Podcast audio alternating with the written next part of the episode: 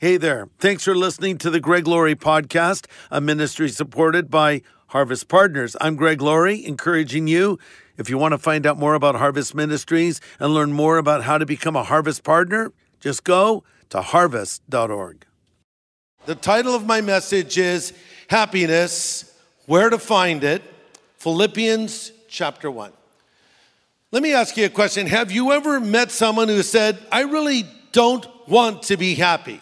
You know, happiness may be good. Oh, thank you. Happiness may be good for some people, but it's not really good for me. Now, you won't find many people like that. Most people, deep down inside, want to be happy. My goodness, it's even in our Declaration of Independence that we want to be happy in the United States of America. And to the point, even those who say they don't want to be happy, but rather they want to be unhappy, find a certain happiness in their unhappiness. A case in point, have you ever seen a Woody Allen movie? It's sort of like celebrating misery and making it funny too. Well, that's because deep down inside, we all want to be happy.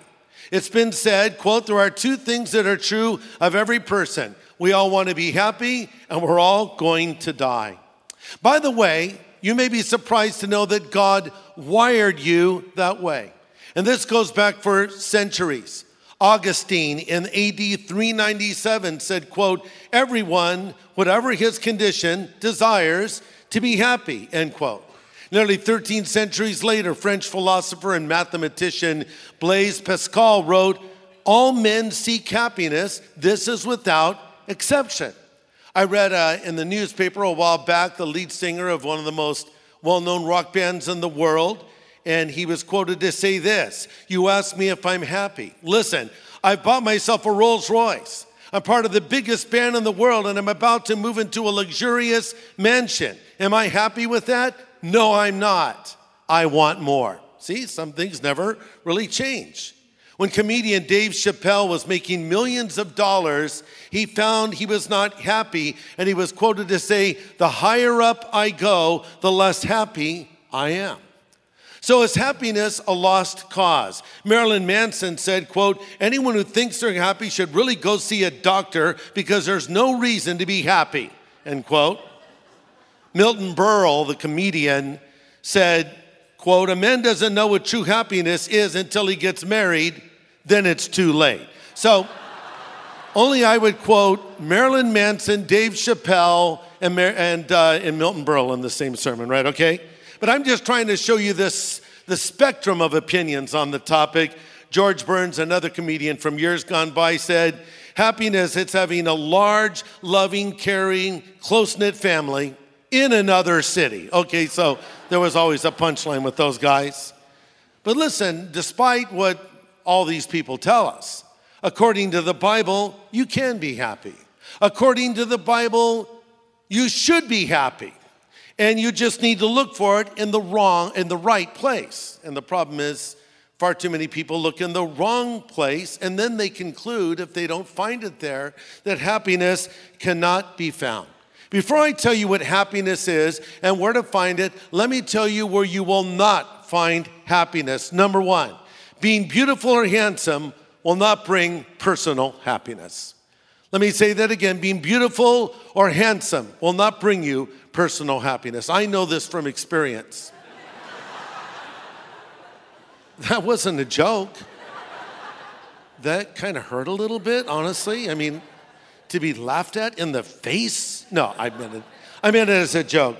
You know, because I think people think, you know, if I was as beautiful as the girls I see in the magazines and the ads, or if I was as handsome as the movie stars, etc., I'd be happy. In fact, 94% of girls age 18 and under wish they were more beautiful. Let me take a quick poll. How many of you girls wish you were more beautiful? Just be truthful. You wish you were more beautiful. Raise your hand. Yeah, there you go. Okay. How, oh, wow, that's interesting. So, having said that, how many of you think you're already beautiful? Raise your hand. How? Okay. I don't disagree. I'm just interested. Um, but most people always will say, well, you know, I'm okay, but well, look at her. I'm all right, but look at him. 85% of women over 40 say they're not as attractive as the average women, woman, and that's why last year Americans spent 11.4 billion dollars on cosmetic surgeon fees. And that was Newport Beach alone.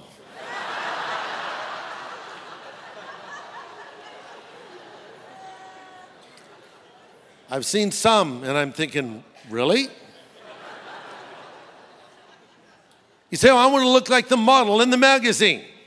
Newsflash, the model doesn't even look like the model in the magazine. Haven't you ever heard of Photoshop? Little airbrushing? The 2014 Annual Academy of Facial Plastic and Reconstructive Surgery survey blamed the rise of the selfie. They said we're taking so many photos of our more than ever before. We use Photoshop, Instagram filters, and other enhancements to look our best. And they say plastic surgery is the next logical step. You're always going to find someone more beautiful than you. Uh, beauty and handsomeness, uh, physical attractiveness will not make you happy.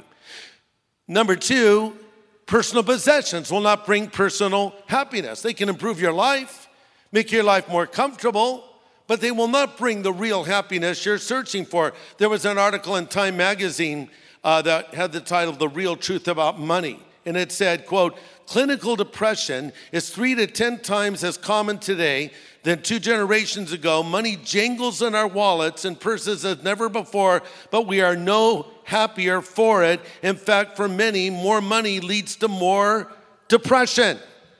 Maybe that's why Proverb 27 20 says, hell and destruction are never full, and so is the heart of man never satisfied. Having relationships will not ha- make you happy. Now, look, you're wired for relationship. You're wired to have someone that you will love and, uh, and marry one day. That's not a bad thing. But if you say marriage is going to make you happy, you're going to be in for a big shock, maybe even before the honeymoon is over. And, you know, because we're asking a person to do something a person simply cannot do. And we as a person can't meet all the needs of another person because people let us down. Parents let down children, children let down parents, husbands let down wives, wives let down husbands, cat, all, cats always let down their owners. Dogs do better. Number four, pursuing pleasure will never bring personal happiness. Pursuing pleasure. I didn't say you can't have happiness in pleasure. There are many fine pleasures in life that are good. You know, a, a nice meal, a beautiful sunset, time with people you love, those are good pleasures. But then there are perverse pleasures, uh, pleasures that are sinful. And the Bible even says there can be a little fun in the pleasure for a time, but then comes the repercussions of it. And you know, you think, well, if I just, you know, tried this drug, or if I drank a little bit more, or I had this experience. No, none of those things in and of themselves will make you happy because after the rush and excitement wear off, the deadness kicks in. That's why the Bible says in 1 Timothy 5 6, she that lives for pleasure is dead while she's living. You want to be a real zombie, not like you see on TV, but a walking dead person. Be a person that lives for pleasure. It'll never make you happy. In fact, living for pleasure is one of the most unpleasurable things you can do. It's been said the best cure for hedonism is an attempt to practice it. So, all right, happiness doesn't come from those things. Where does it come from? Where do you find personal happiness? Simple answer the only place to find real, lasting happiness is in a relationship with God. And we'll establish that clearly in the book of Philippians. C.S. Lewis, the great thinker and writer, put it this way quote god designed the human machine to run on himself he himself is the fuel our spirits were designed to burn, or the food our spirits were designed to feed on. There is no other. That is why it is just no good asking God to make us happy in our own way. God cannot give us a happiness and peace apart from Himself. End quote. And that is so true. The people that know God are the happiest people. One of the world's foremost experts on the topic of happiness made this statement I don't have a religious or spiritual bone in my body, yet I have to admit that the studies show that people with faith in God are happier. And why is that? Well, when you have faith, you have hope. Because you know life is not just this span on this earth. You know there's an afterlife. And if you put your faith in Christ, you have the hope of heaven. If you are a believer in Jesus Christ, you will by nature be a forgiving person, you see? It's been said the first to apologize is the bravest, the first to forgive is the strongest, the first to forget is the happiest. End quote. And that's true. When you forgive and you forget, that will bring you happiness. So, because we have hope, because we forgive, because we have faith, it gives us a happier state. And here's something that might surprise you God wants you to be happy. Remember when the angels announced the birth of Jesus, they said, We bring you great news uh, or joy, uh, news of great joy, but it can be translated good news of great happiness. And also, we read in Luke 10 20, Jesus said, Be happy that your names are written in heaven. So he's telling us to be a happy person. Now, that doesn't mean if you're a Christian, you won't have sadness. And sadness is not always a bad thing. You know, sadness has its place, especially when you're mourning someone you love that maybe is gone or, or something else. It's okay. It's a process that we have where we we cry out to God and deal with these things. But even in the midst of sorrow, even in the midst of mourning, you can still have this deep seated happiness. It doesn't come from what you have or don't have, it comes from who you know. By the way, there are 2,700 passages in the Bible containing words like joy, happiness, pleasure, laughter, gladness, feasting, and celebration. Let me say that again. Wrap your mind around this. There are 2,700 passages in the Bible containing words such as joy, happiness, pleasure, laughter, gladness, feasting, and celebration. So when you see someone that, you know, they never smile and, and they're never happy, you say, man, you need to read your Bible more because God wants you to be a happy person. And know this, even God Himself is happy. Have you ever thought about that? You know, when you look at the false gods of this world, they're never happy. You ever look at the tiki gods in Hawaii? You know, people like to collect them. They're actual gods, and they're always mad. They have a big frown on their face. Usually their tongue is sticking out. Buddha, he's not really happy. He looks, for the most part, to be asleep. I've seen a couple with a slight little smile on his face, but uh, you know, the, these other gods are not happy, but we serve the happy God. In John 15, Jesus said, I've told you this to make you completely happy as I am. Jesus was happy, but Greg, wait, he was a man of sorrows and acquainted with grief. That's true, the Bible says that. But he said, I want you to be happy like I'm happy. Do you think Jesus always went around crying and with a frown on his face? I think when that verse is telling us he was a man of sorrows and acquainted with grief, it's describing the time when he was carrying the cross to Calvary and bearing the sins of the world. But I think Jesus was a happy Savior, a smiling Savior. Do you think children would have wanted to be around Jesus if he wasn't approachable? I think it was that warmth that he had that drew them in. So we serve a happy God, and he wants us to be happy as well. In fact, uh, Paul writes, the glorious news entrusted to me by the blessed God. Or a better translation would be the good news from the happy God. I like that, don't you? The happy God. And that is one of the main themes running through the book of Philippians.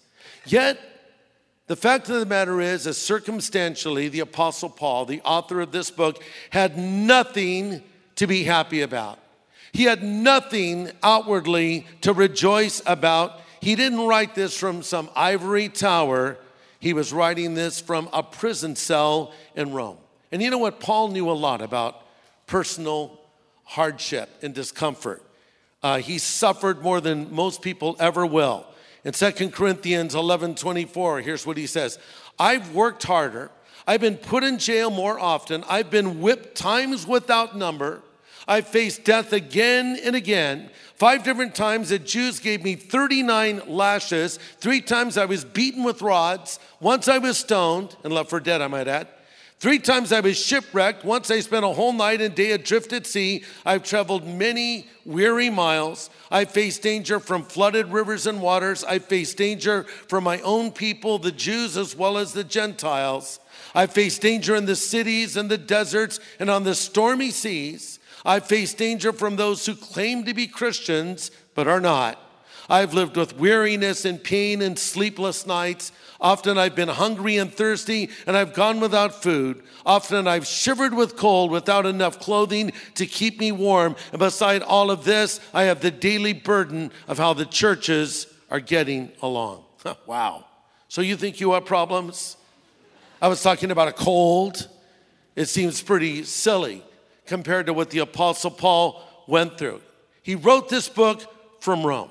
Now, when we think of Rome today, you know, we think of a city of ruins, amazing pizza and pasta, scooters everywhere, the Trevi fountain, you know, things like that. Maybe a romantic spot.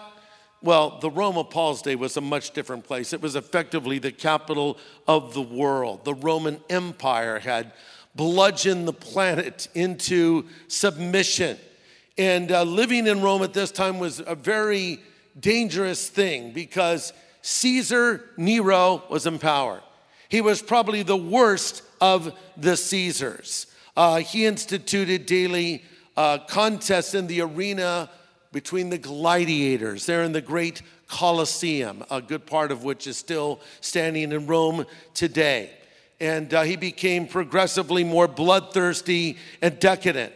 Uh, a contemporary of Nero, a Roman philosopher known as Seneca, wrote with dismay, saying, I felt as if I was living in a sewer, end quote. Nero is believed to be the one who set Rome on fire, and then he blamed it on the Christians.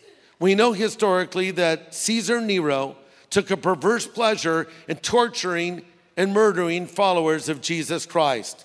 Stories are told of how he would cover them in animal skins and let them be attacked by dogs. He would crucify them.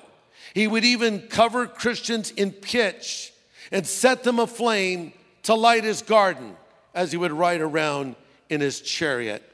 His, uh, his mother was murdered by him. He murdered his wife and his mother, uh, Agrippina, and uh, after his rise to power. And her last words tell something of how wicked Nero had become as the emperor. She said to the executioner, The good thing about my death is the womb that bore Nero is now dead. Wow, this is one bad dude. And he was in power. And this is where Paul was. And yet he's brimming with joy and he's talking about happiness. He's chained to a Roman guard day and night. His case was coming up shortly, but Paul didn't know how it would turn out. He might be acquitted, he might be beheaded. Uh, he originally wanted to preach in Rome and he ends up here as a prisoner. And if this isn't bad enough, many of the believers were against him. They were spreading lies about the great apostle. So he was under the most miserable circumstances imaginable, and yet here he is, rejoicing. But he was immobilized. You know, Paul was a kind of get the job done sort of guy. And for him to be chained up and, and not able to get out and move about was very hard for him. And maybe you find yourself in a similar situation. You're immobilized. Maybe you're unable to move physically, or perhaps in some other way. You're in a marriage that's tough sledding at the moment, a job you would love to get out of, a school you would like to transfer from, a neighborhood you would like to move from, or a sermon you don't want to hear anymore. I just thought, throw that in. Here's what Paul is saying despite your circumstances, even if you're immobilized, you can have great happiness. And that's what he says over and over again. In fact, of all the things that Paul wrote, this is probably the most buoyant, happy, joyful book of all. And let's try to figure out why he was so happy in this epistle. At least 19 times in these four chapters, Paul mentions joy, rejoicing, or gladness. You might write these notations down. When he first thought of the Philippian believers, it brought a smile to his face. And in Philippians 1 3 to 4, he says, I thank my God upon every remembrance of you, always in prayer, making request for you all with joy. So Paul was Southern. Make request for y'all with joy. So when he would think about the believers there, it would bring a smile to his face. When he encouraged them to work together as Christians, he got joyful thinking about it. In Philippians 2, he says, If there's any consolation in Christ, if any comfort of love, if any fellowship of the Spirit or affection and mercy, fulfill my joy and be like minded, having the same love, being of one accord, of one mind. You know, I was just doing an interview with my friend Frank Sontag, who is on KKLA, and, and we were there in the uh, lobby of our church, the foyer. Uh, and we were just talking about different things, and, and people were starting to come in. And I just sort of sat there watching everybody as I'm talking to Frank, and I'm thinking, look at all these happy people and they're here at church and they've developed friendships and, and there's a bond there. And i know people who've met each other in church and have gotten married and are getting married. And, and i just think this is a wonderful thing when the church works and we can have this fellowship and this joy together. So paul said man that, that makes me happy. When we can work together that brings me joy. You know i'm thrilled at a crusade when i see people come forward but i'm equally as thrilled when i see all y'all out there helping to get the job done. And I look down and I recognize this usher and I know this counselor and this person working in security and this other person helping tear down equipment or build the stage. And, and I look at all these folks and I think they're all here serving the Lord and, and serving the Lord together. And that is a wonderful thing. Listen to this even when he thought of his potential death, there was still this happiness and joy because Paul writes in Philippians 1:21, "For me to live is Christ, and to die is gain. If I live in the flesh, this will mean more fruit from my labor, and what I'll choose I can't tell, but I'm hard pressed between the two. Having the desire to depart and be with Christ, which is far better." Nevertheless, to remain in the flesh is needful for you. And being confident of this, I'll remain and continue with you all for your progress and joy of faith. But here's the bottom line of Paul's happiness. It's found in Philippians 4 4 when he says, Rejoice in the Lord always. And again, I say, rejoice. That's the key. It's rejoicing in the Lord. It's not rejoicing in your condition or rejoicing in your circumstances or rejoicing in your current emotional state or rejoicing in something else. It's rejoice in the Lord. Now, Having established this, a couple of questions come to mind. Number one, how could Paul be so positive, so happy, so jubilant in such adverse circumstances? And number two, is this something I can experience today? And if so, how? Let me answer the second question first. Yes, you can experience this joy, but you must meet the criteria that is laid out in this book. And the secret to happiness is found in another word that is often repeated in the book of Philippians, and it is the word mind. M I N D, mind. Paul uses the word mind 10 times, he uses the word think five times. At the times he uses the word remember, and that's 16 references to the mind. In other words, the secret of Christian happiness is found in the way a believer thinks. Notice I did not say the secret of Christian happiness is found in the way a believer feels. No, the way you think. You learn to think right. You learn to think biblically. You fill your mind with the truth of God. It changes your outlook. Now, I'm not talking about you know, positive thinking or possibility thinking. I'm talking about having a mind that is filled with God's truth. I'm talking about having the mind of Christ. And Paul writes, Let this mind be in you, which was also in Christ Jesus. So it comes down to the way that you think. And Paul filled his mind with God's truth. And he shows us how to live happily and in harmony with other people. And you know, we're a very divided people in America right now. You've probably noticed that. I mean, we're, we're, I don't know that we've ever been more divided, or if we have been, I don't know that it was much worse than it is today. This is just incredible how many divisions there are. And uh, Paul's telling us how to come together. Those barriers can be overcome in Jesus Christ as we love and pray and serve the Lord together. And the book of Philippians shows us how. But first, we must learn how to think biblically. Because listen, you're always going to find someone or something to blame for your sour and bitter outlook on life. Well, the reason I'm the way that I am is because this person did this to me, that person did that, this boss did that, that pastor did that, this other person said this. You know, there has to come a point where you realize you just have to stop blaming people. It comes down to this the troubles between man and man or man and woman is really the trouble within man himself. The person who is in conflict with himself generally is in conflict with everyone else. So I just need to get right with God.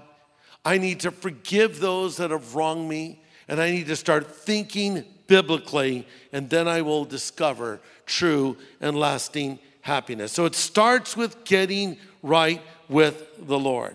And you have to begin there. So let's dig in. That was the introduction, by the way. now let's have a Bible study. Grab your Bible or your phone or your tablet device. Or if the person sitting in front of you has Philippians 1 tattooed on their head, you can read that. Philippians 1, we're going to read verses 1 to 6. Paul and Timothy, bondservants of Jesus Christ. To all the saints in Christ Jesus who are in Philippi, with the bishops and deacons, grace to you and peace from God our Father and from the Lord Jesus Christ. I thank my God upon every remembrance of you, always in every prayer of mine, making request for you all with joy, for your fellowship in the gospel from the first day until now, being confident of this very thing, that he who has begun a good work in you will complete it unto the day of Jesus Christ. We'll stop there. Let's start with verse 1. To the saints in Christ Jesus who are in Philippi.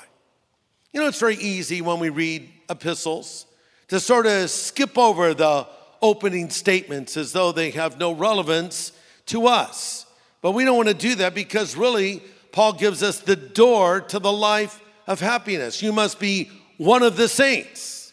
So if you want to be happy, be a saint. Oh, well, that leaves me out. I'm not Mother Teresa, you know. I'm, I'm a sinner. Yeah, I know that. We're all sinners, but you have to understand what the word saint means. It's an interchangeable word with the word believer. How many of you are believers in Jesus Christ? Raise your hand up. I, therefore, saint, all of you. See, but I didn't even need to do that. You're already saints. If you're a believer, you're a saint. If you're a saint, you're a believer.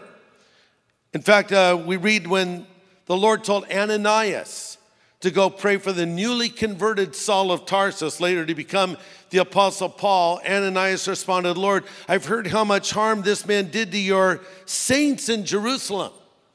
Remember, Paul would chase down Christians and arrest them and sometimes even murder them. He presided over the death of the first martyr of the church, Stephen.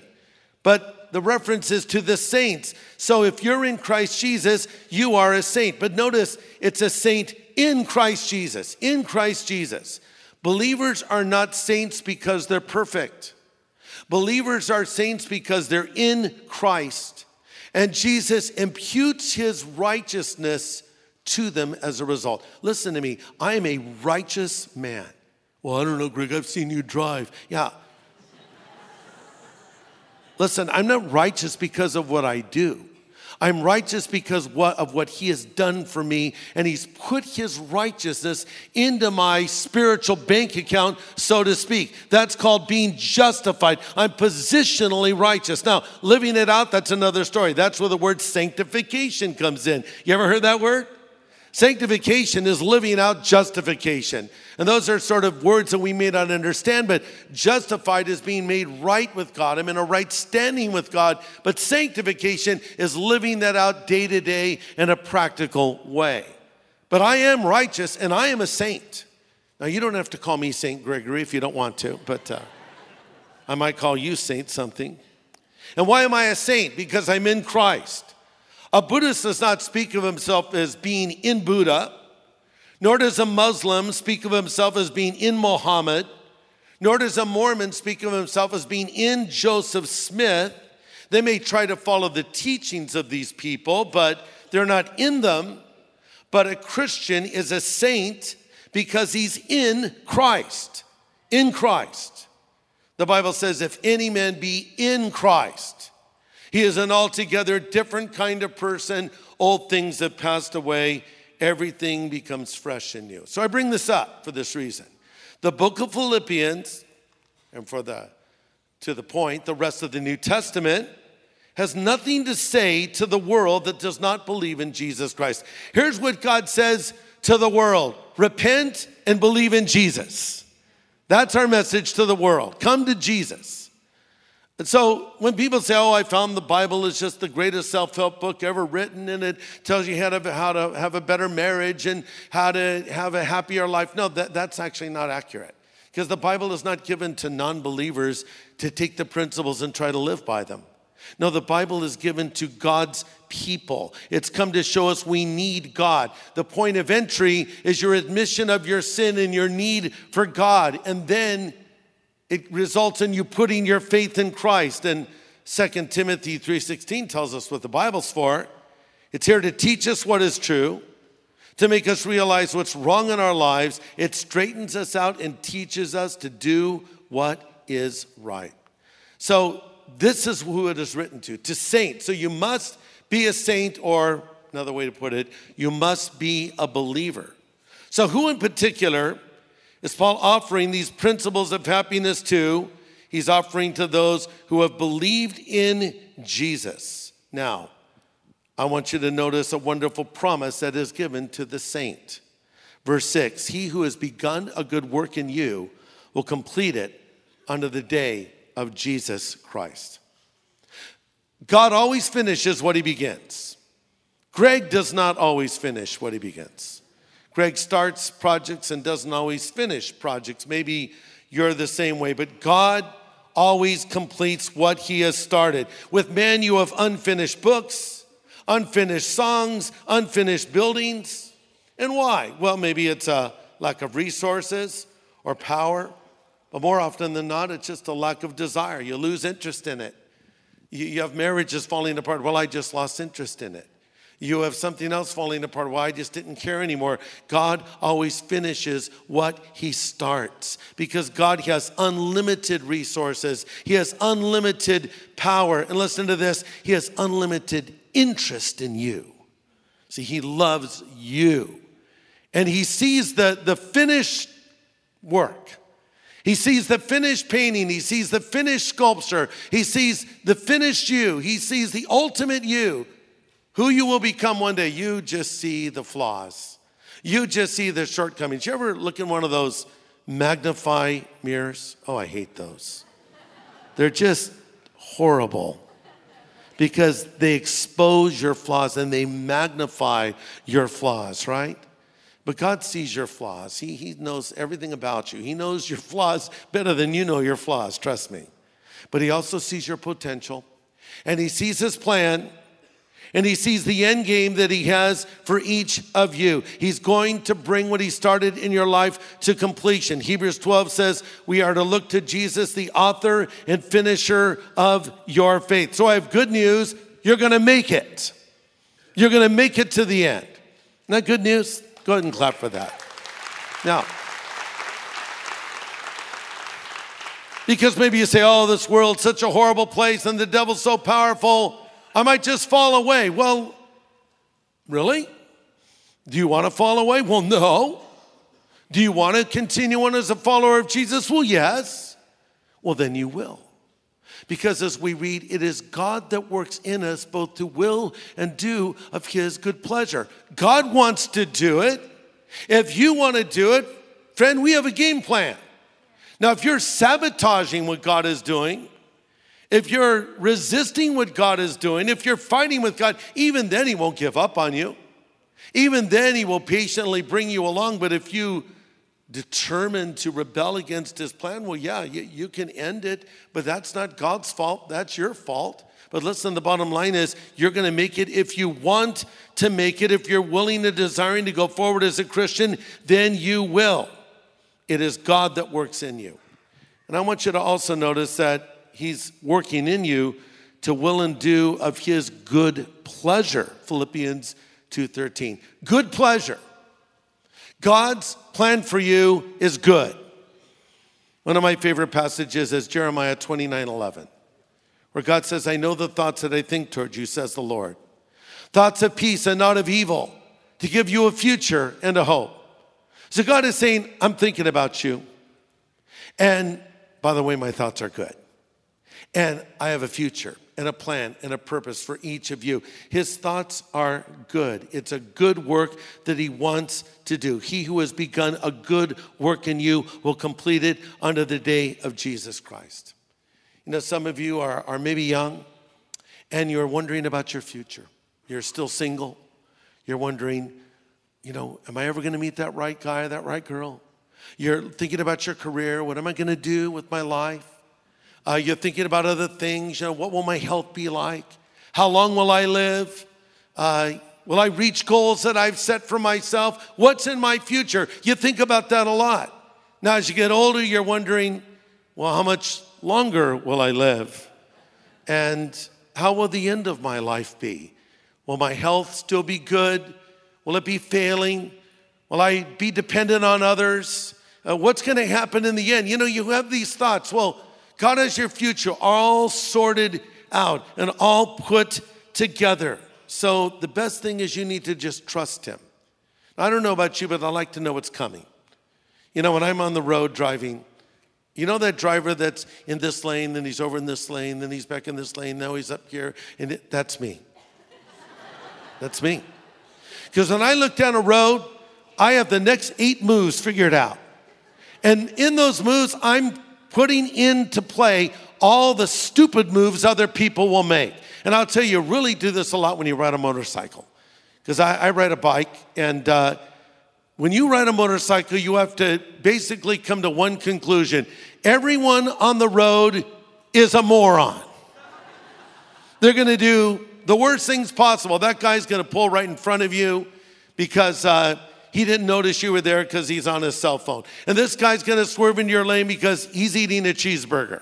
And, and this person over here isn't going to see you because she's putting her makeup on, right, in her, in her rearview mirror. And, and this other person is drunk. And this other person, whatever. But so you're, you're like putting all these things in place. You're kind of going down the road. You ride very defensively.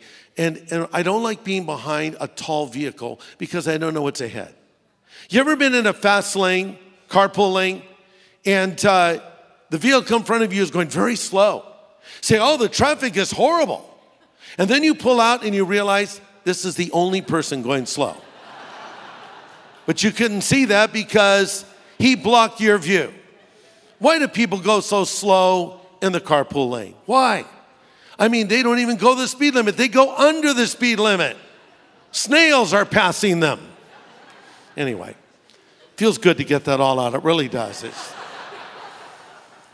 so we like to see ahead. So we can plan. I'm going to do this, I'm going to do that. Well, God doesn't always let us see ahead, but He sees ahead. See, He's the one driving the car. He's the one in the cockpit. You don't want that God is my co pilot sticker on your car anymore. Rip it off. God's not your co pilot. God doesn't even want you in the cockpit. He wants you to put your seatbelt on and, and, you know, have your seat in the upright position and your carry on stowed away. That he, he's in charge and he's going to get you to your destination. So we have to trust him on these things. It's all good, we sometimes say. It's all good, man. It's all good. Don't panic, it's organic. What do these things mean? It's all good. I don't, it's not always good. No, it's all good. Well, it's not good right now talking to you. But in a way, that statement has some truth to it. It's all good. Now, I'm talking to a Christian, I'm talking to a saint, I'm talking to a believer. It's all good in the big picture. I didn't say there won't be some bad moments. I didn't say hard things will not happen to you. I didn't even say tragedy will not befall you. I just said it's all good. In that God will work all things together for good to those that love Him and are the called according to His purpose. The last time I taught this series was in January of 2008. So I keep all of my notes on my computer and I go back and review old notes and then I'll rebuild the messages. And sometimes I'll pull elements from the last time I gave the message. And this is very interesting because I, am looking at this whole section that I wrote on all things working together for good, and we don't know our future, and, and we need to trust God. And I even wrote in my notes, you know, sometimes that seem like they are bad will ultimately turn out to be good. And, and I thought, when did I write this? And I saw, oh, wow, January 2008. And I wish I could just say to Greg of 2008, Greg, you have no idea what's ahead of you, buddy because that same year is the year our son died in an automobile accident. So I went back over my old notes and I thought, do I still agree with the old Greg? Was Greg right when he wrote these things? Are these things actually theologically true? And, and are they also true practically? I mean, have I known these things to be true? And I had to look back and say, you know what? I don't dis- disagree with anything I said. And, and it's not because I said it, it's not because I wrote it, it's because it's in the Bible. And you know, when you're going through a bad thing, and someone here listening to me is going through a bad thing right now, I just know it. Really bad thing. You've lost a loved one. You found out you have cancer. You have some big trauma that's happened in your life. Your husband or your wife told you they want to divorce you. Something's happened with your kids. I, just all kinds of things. I know something bad has happened. You're thinking, okay, this, this is it. This doesn't make sense. Some even say, I'm starting to lose my faith over this. Listen, the faith that cannot be tested is a faith that cannot be trusted. Your faith is going to be tested, and bad things are going to happen in your life that are inexplicable. But that doesn't mean God is not good. And that does not mean that God still does not work all things together for good. What it does mean is bad things happen to good people, and more to the point, bad things happen to godly people. And that should not shake your faith because God never promised you a pain free life. God never promised you a trauma free life. In fact, He promised you this in this world you will have tribulation. But then He went on to say, But be of good cheer, I've overcome the world. Here, here's what I'm saying. Yeah. Here's what I'm saying, because you're saying, I'm getting really depressed right now. I mean, like, you know, you're going to give a message on happiness. It says happiness on the screen behind you. The pulpit says happiness with little faces. It's yellow, which is a happy color. And you're like, such a downer. I'm just trying to be truthful. Yes, you can have this happiness, but let's see what it is and what it isn't. It's not just the emotional high of some pleasure or experience, it's a deep seated faith and trust in God. Knowing that, yeah, it's all good because one day when I get to heaven and I look back on earth with an eternal perspective, I'll realize that God was in control of everything that happened to me. Even the bad things that were allowed, He ultimately used for His good. Because after Romans 8:28, the oft-quoted verse comes Romans 8:29. You all know Romans 8:28, right? Let's say it together. Ready? All things work together for good to those that love God and are the called according to his purpose. Okay, but now verse 29 continues on. And by the way, in the original verses when they were given, there were no verse breaks. It just went on. All things work together for good to those that love God and are the call, called according to his purpose, for whom God did foreknow, he also predestined to be conformed into the image of his own dear son. There's your big picture. It's all good, man. Because ultimately, God is going to make you more like Jesus. And there are things in life that are not easy at the time, but they'll make you more like Jesus. He's going to complete what He started. So don't worry about it. Just keep walking forward and start experiencing this joy and happiness that God offers. Because one day life will come to an end, and all those things that this world promised would give happiness will not. But you can have a deep seated happiness that will last for your life on this earth and right into eternity. Because the Bible says, in his presence there is fullness of joy, and on his right hand there are pleasures forevermore. Let me close with this. In a moment, we're going to pray, and I'm going to extend an invitation to anyone here who has never asked Jesus to come into their life. Anyone here who is not sure that their sin is forgiven. Anyone here that wants to know they'll go to heaven when they die. If that's your desire, if you want Jesus to forgive you of your sin, if you want your guilt taken away, if you want to go to heaven when you die, if you want to discover real happiness, would you lift your hand up wherever you are and I'll pray for you? Just saying, I want Jesus. I want him in my life.